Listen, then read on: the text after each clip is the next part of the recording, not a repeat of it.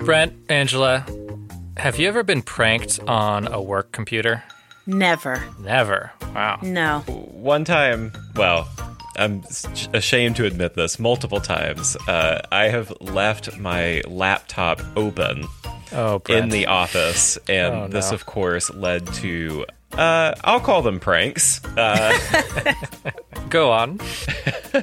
well, they were mostly, um, I'll say, uh, kind reminders to lock my um, lock my computer when I walk away from it. Uh, that Kind mostly- reminders. Yeah, kind reminders that mostly took the form of emails to myself from myself.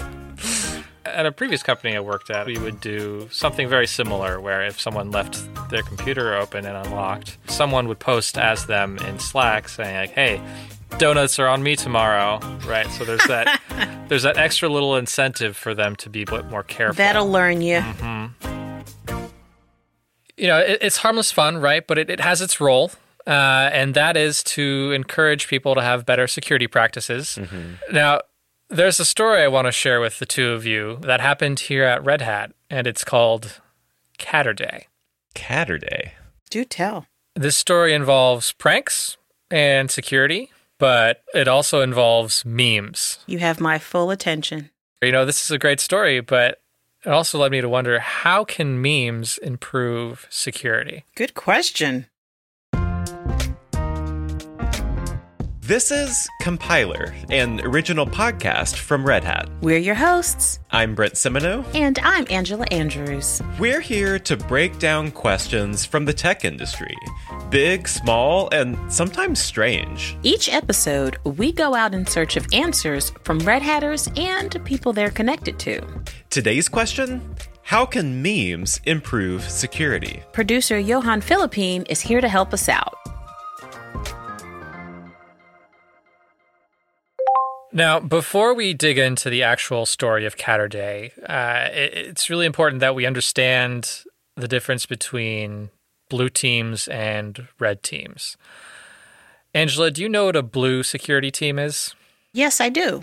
So, the blue team are the security folks inside of an organization who do the defensive security measures. They're putting the things in place to secure the infrastructure. That's the blue team. You've got a defense team, and so I assume there's an offense team. That's right. So it's red versus blue. That's the classic, you know, clash of the colors. The red teams, they're they do kind of the opposite of the blue team, right? They're there to consistently and constantly test the defenses that the blue team have put in place. Hmm. And when they find something, they usually let the blue team know so that the blue team can then fix whatever it is that needs to be fixed in order to make sure that other people who are looking to find ways into the system can't use that same vector for attack.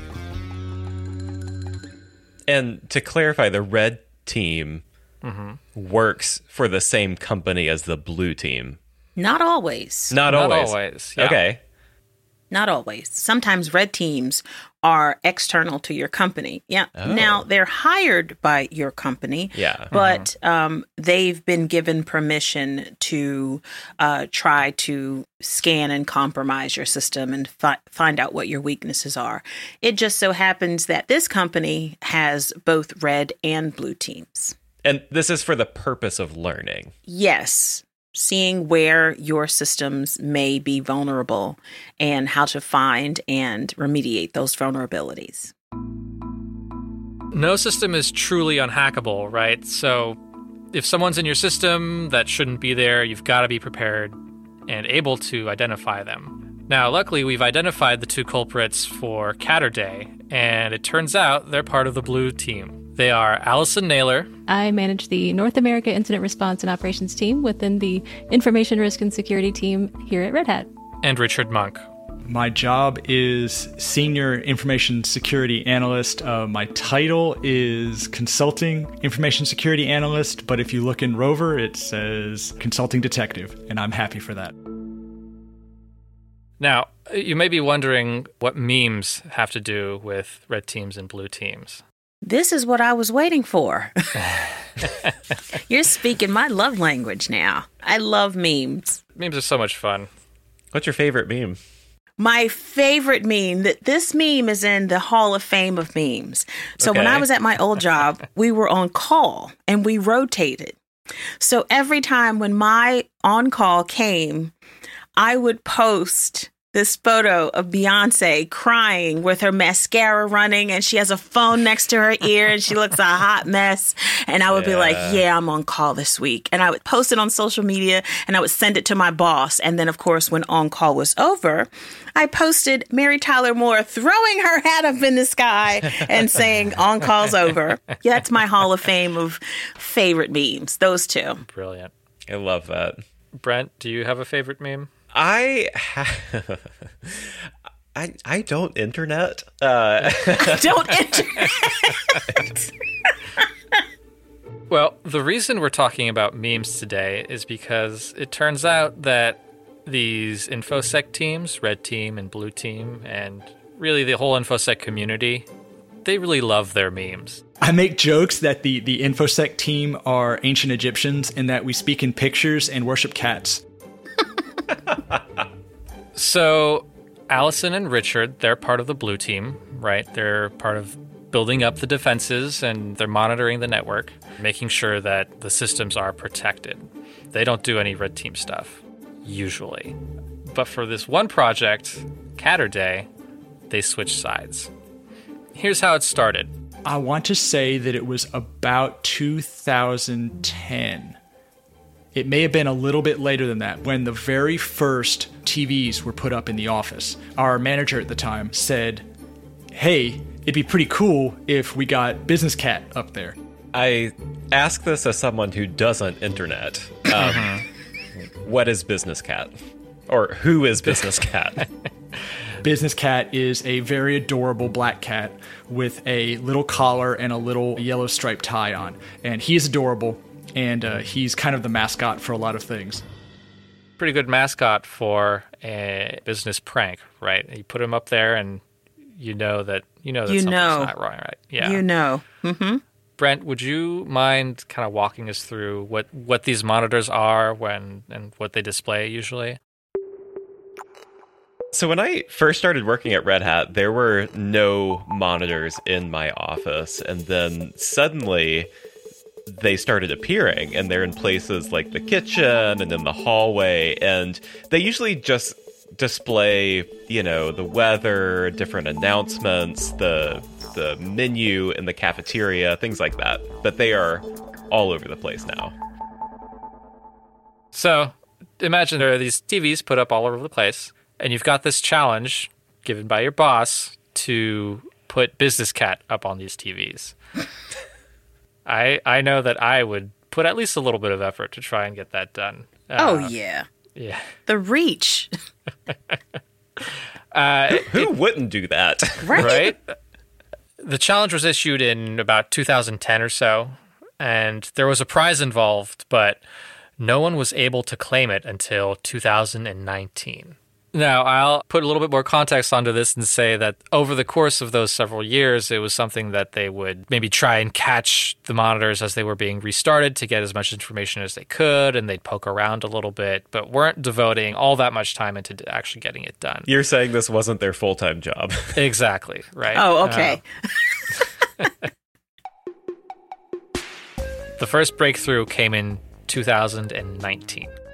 During my normal, uh, you know, security analyst type of work, I was investigating uh, an, an event. Um, and in the process of doing that, I saw some host names that looked a little different to me. I didn't immediately know what they were. We have, you know, tabs on the network where we're able to observe some parts of the traffic. And I saw what looked like unencrypted plain text FTP traffic.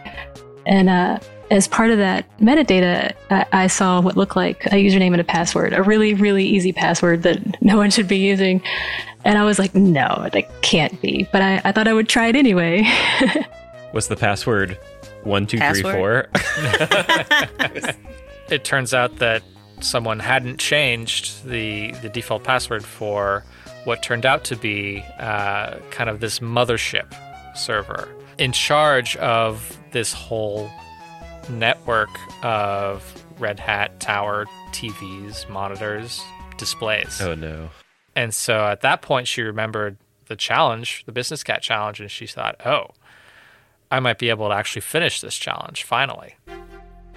Even though I was logged into this uh, this mothership, um, I couldn't actually interact with the contents too much. But I wanted to learn more about the other signs, how they were named, how they were on the network in our building in Red Hat Tower, I've started to browse our internal wiki and I found some host names. They seem to follow a pattern, and uh, I found uh, quite a nice list uh, once I knew the pattern to look for. And I found one that seemed to be different from the rest, and it looked like it was in uh, the main lobby uh, for the building. And I looked for default passwords, and I found one, and I, and I thought I would try it. You know, it, it can't be this easy, right? But it worked.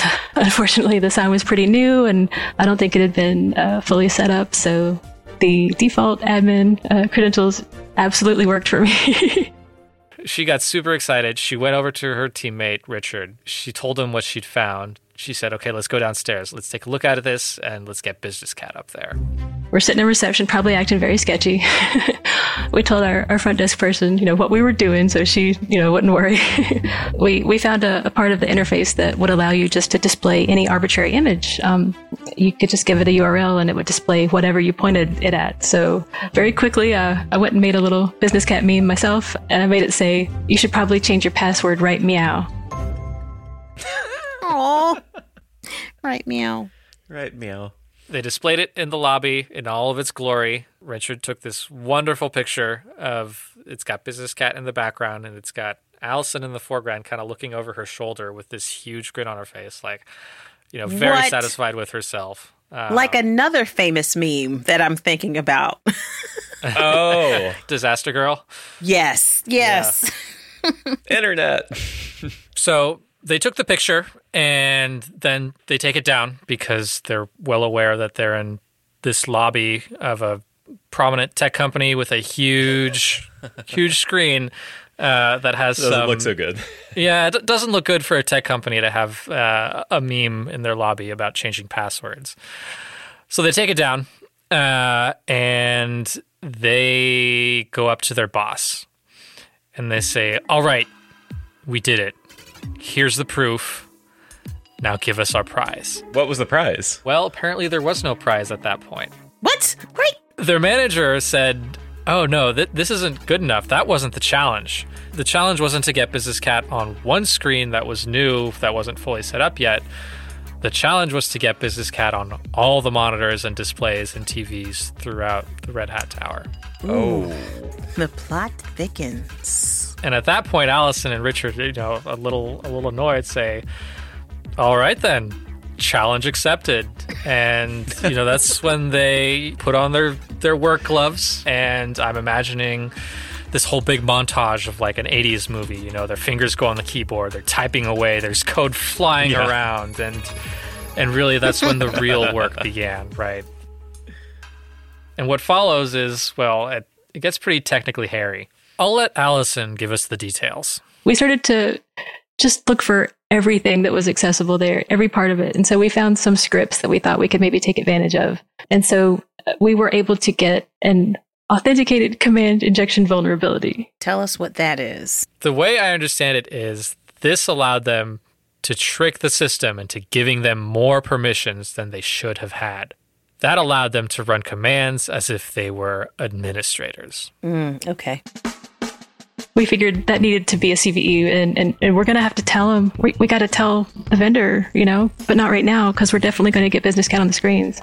Uh, so um, we started to find some other things. We were able to get a shell on this uh, mothership and we started to examine the file system. We saw things like the, the temp directory. We could put programs there and run them. So we were able to do that. We were able to get ourselves uh, an interactive shell, not just a reverse shell. And we really started to examine what we could find on that disk.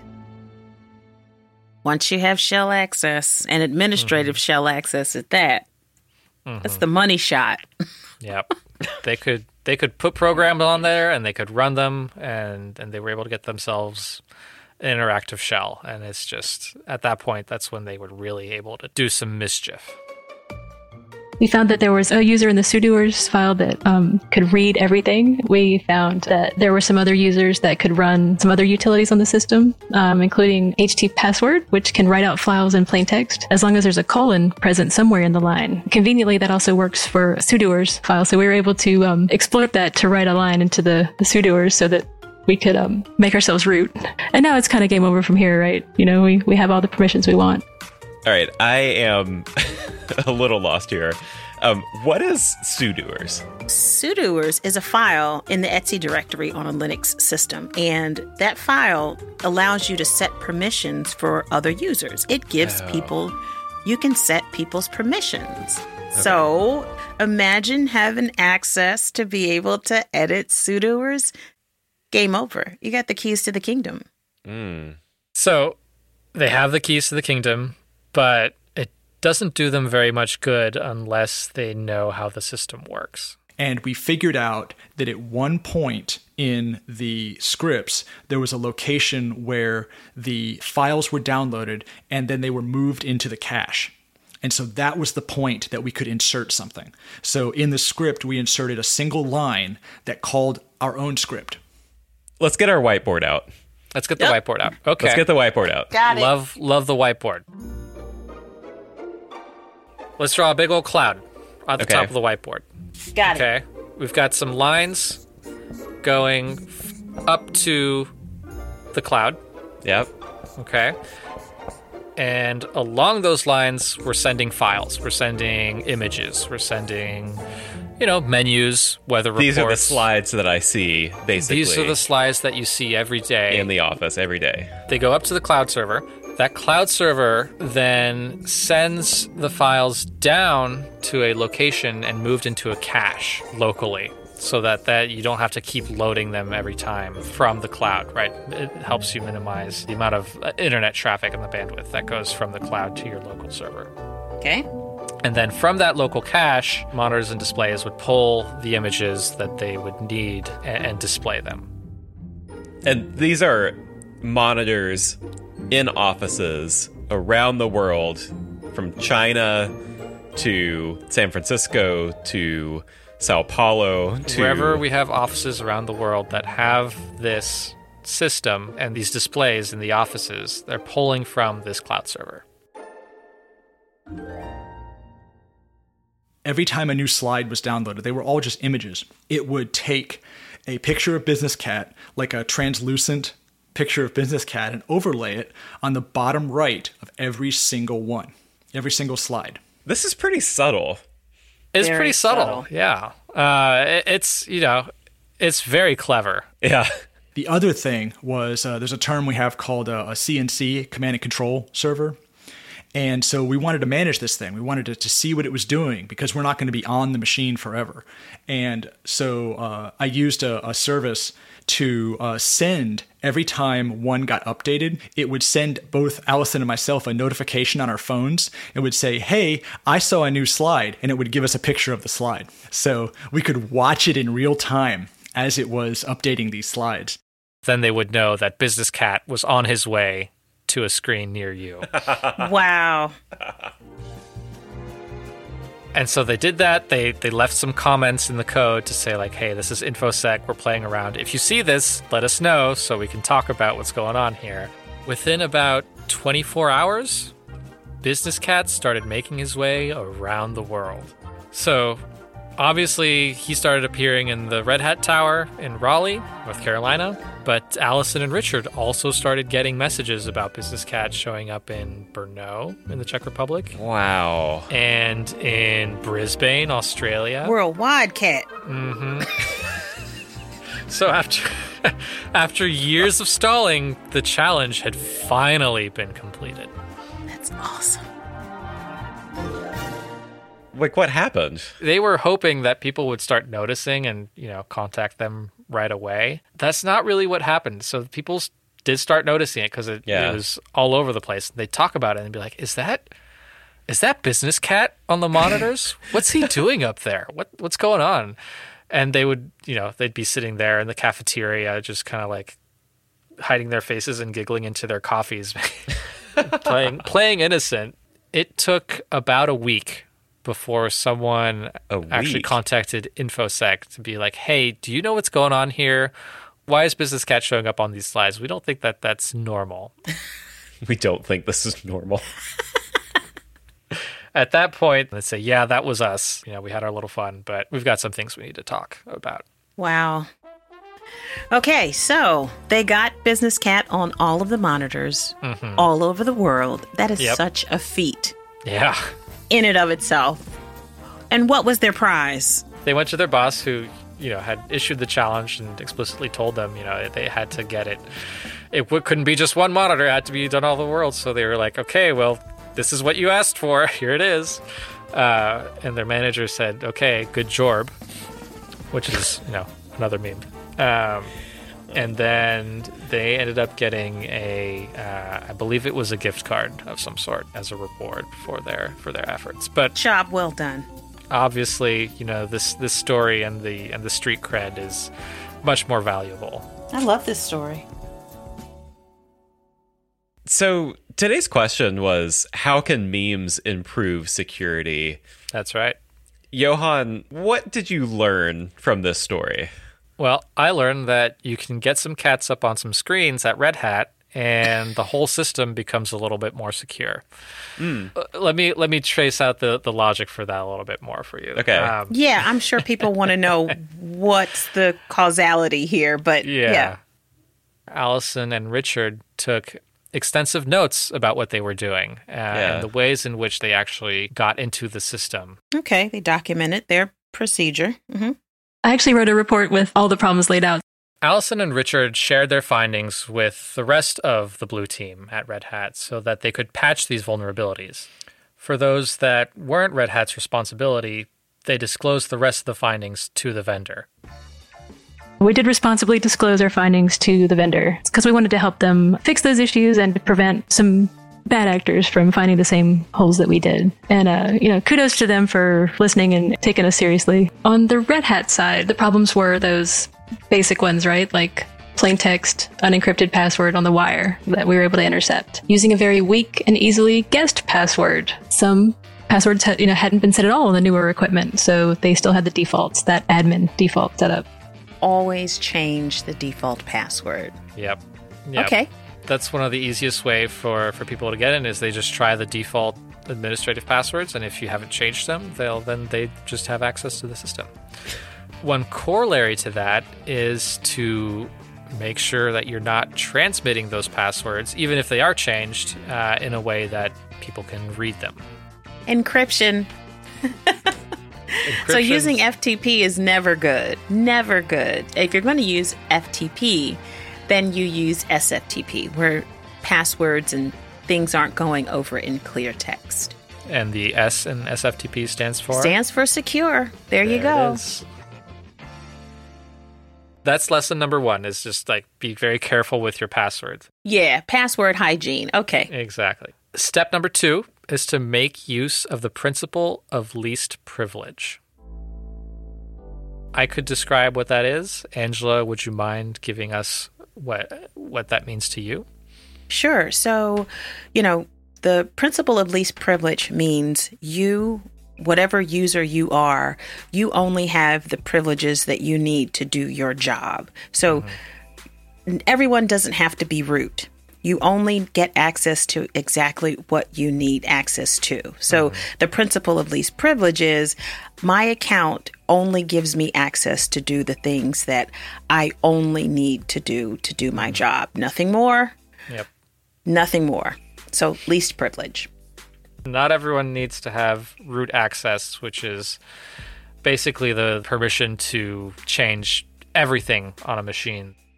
Now, the third lesson is more of a human thing, and that's uh, not to bypass security features for convenience. Wait, what what do you mean by that? So, say, for example, there's a security feature that's put in place that's meant to protect a system, but it takes some effort to get around it or to get through it, right?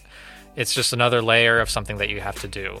A lot of the times, people will find that to be an inconvenience and they'll No. find a way to get around that or Yeah. to ignore it, right? And at that point, you're leaving the door open for someone to actually go in and, and, and do what that security was supposed to protect against. This is like when I leave my front door unlocked when I walk my dogs Yes, that's yes. much. because it's That's really it. annoying. Slight inconvenience, but I find it annoying.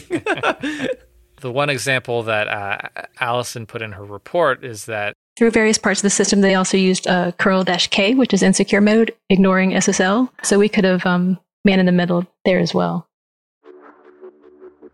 those are the lessons, really high level lessons uh, uh, as to what not to do. But you might be wondering why is that important, right? Especially for uh, a system of monitors and TVs uh, in a Red Hat office. This is just the beginning. It's just the beginning, and even if you have access to just that system, there's still a lot of things you can do with it. And even though a business cat on screens is harmless, you can put things in front of people that aren't so harmless, like uh, instructions to go to a certain website to fill out information to update, you know, something for a, a made-up work oh, uh, Yeah. work Yeah. update, right? Say, hey, everyone, you're supposed to go and, and update your, your profile and update all your personal information. And it turns out to be a, a malicious website. There, then they start collecting all of this, all this personal data about people from from inside the company. I could also see, you know, like a QR code or Mm-hmm. Yeah. Exactly. I'm thinking of a myriad of ways or things Yeah. that you can put up on that screen that could be so detrimental to, you know, Red Hatters all over the world.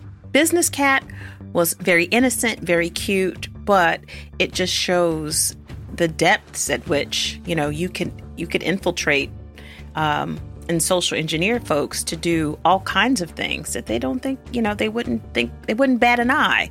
It's up on the monitors in, you know, in our office. Of course it's legit, right? Mm-hmm. it's not like a USB stick you found on the sidewalk. Exactly. it's not just one person picking it up and sticking it in their computer. Now, I, I would like to reiterate at this point that it took, you know, multiple years of people kind of poking Yeah. at the system before they found a way in. There's no such thing as a perfect unhackable system. That's true. Yeah. Uh, But this one seemed to be fairly secure up until it it wasn't, right? Up until they found that Right. one little inch uh, that they broke up, broke into, and then kind of shimmied their way into the whole system. But look at what they learned in the process. The report that Allison wrote Mm-hmm. detailing the methods that she used to, to break in and, and get Business mm-hmm. Cat on there, the things that she saw and learned along the way. Yeah. Yeah, they definitely learned a lot. But Johan, I'm curious about our original question. How can memes improve security? So I'm kind of curious how you're thinking about that. Are you not entertained? How? Uh, we've been talking about all these vulnerabilities that the blue team discovered, right? And I, I'm going to argue that it's thanks to the memes that these got found at all. I'm not sure that this challenge would have been completed if it hadn't been for that meme element. If Allison and Richard had just been given a challenge to break into the system, it, it wouldn't have been as fun, right? Uh, there's that little element of mischief, that element of humor that I really think gave them the motivation to see it through. So I'm sitting here with my mug of tea, alone at my table, and I'm proclaiming that memes can be a fantastic way to find security vulnerabilities. Change my mind.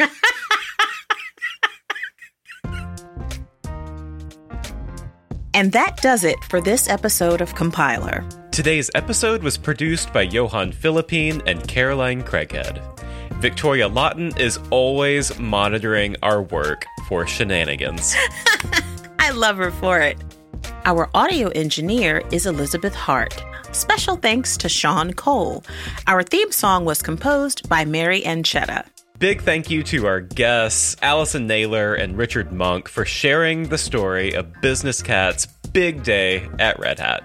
Our audio team includes Leigh Day, Laura Barnes, Claire Allison, Nick Burns, Aaron Williamson, Karen King, Boo Boo Howse, Rachel Ertel, Mike Compton, Ocean Matthews, and Laura Walters.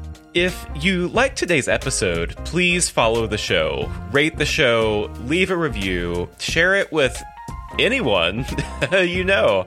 It really does help us out. It sure does. Thank you so much for listening. We'll see you next time. All right. Bye, everybody.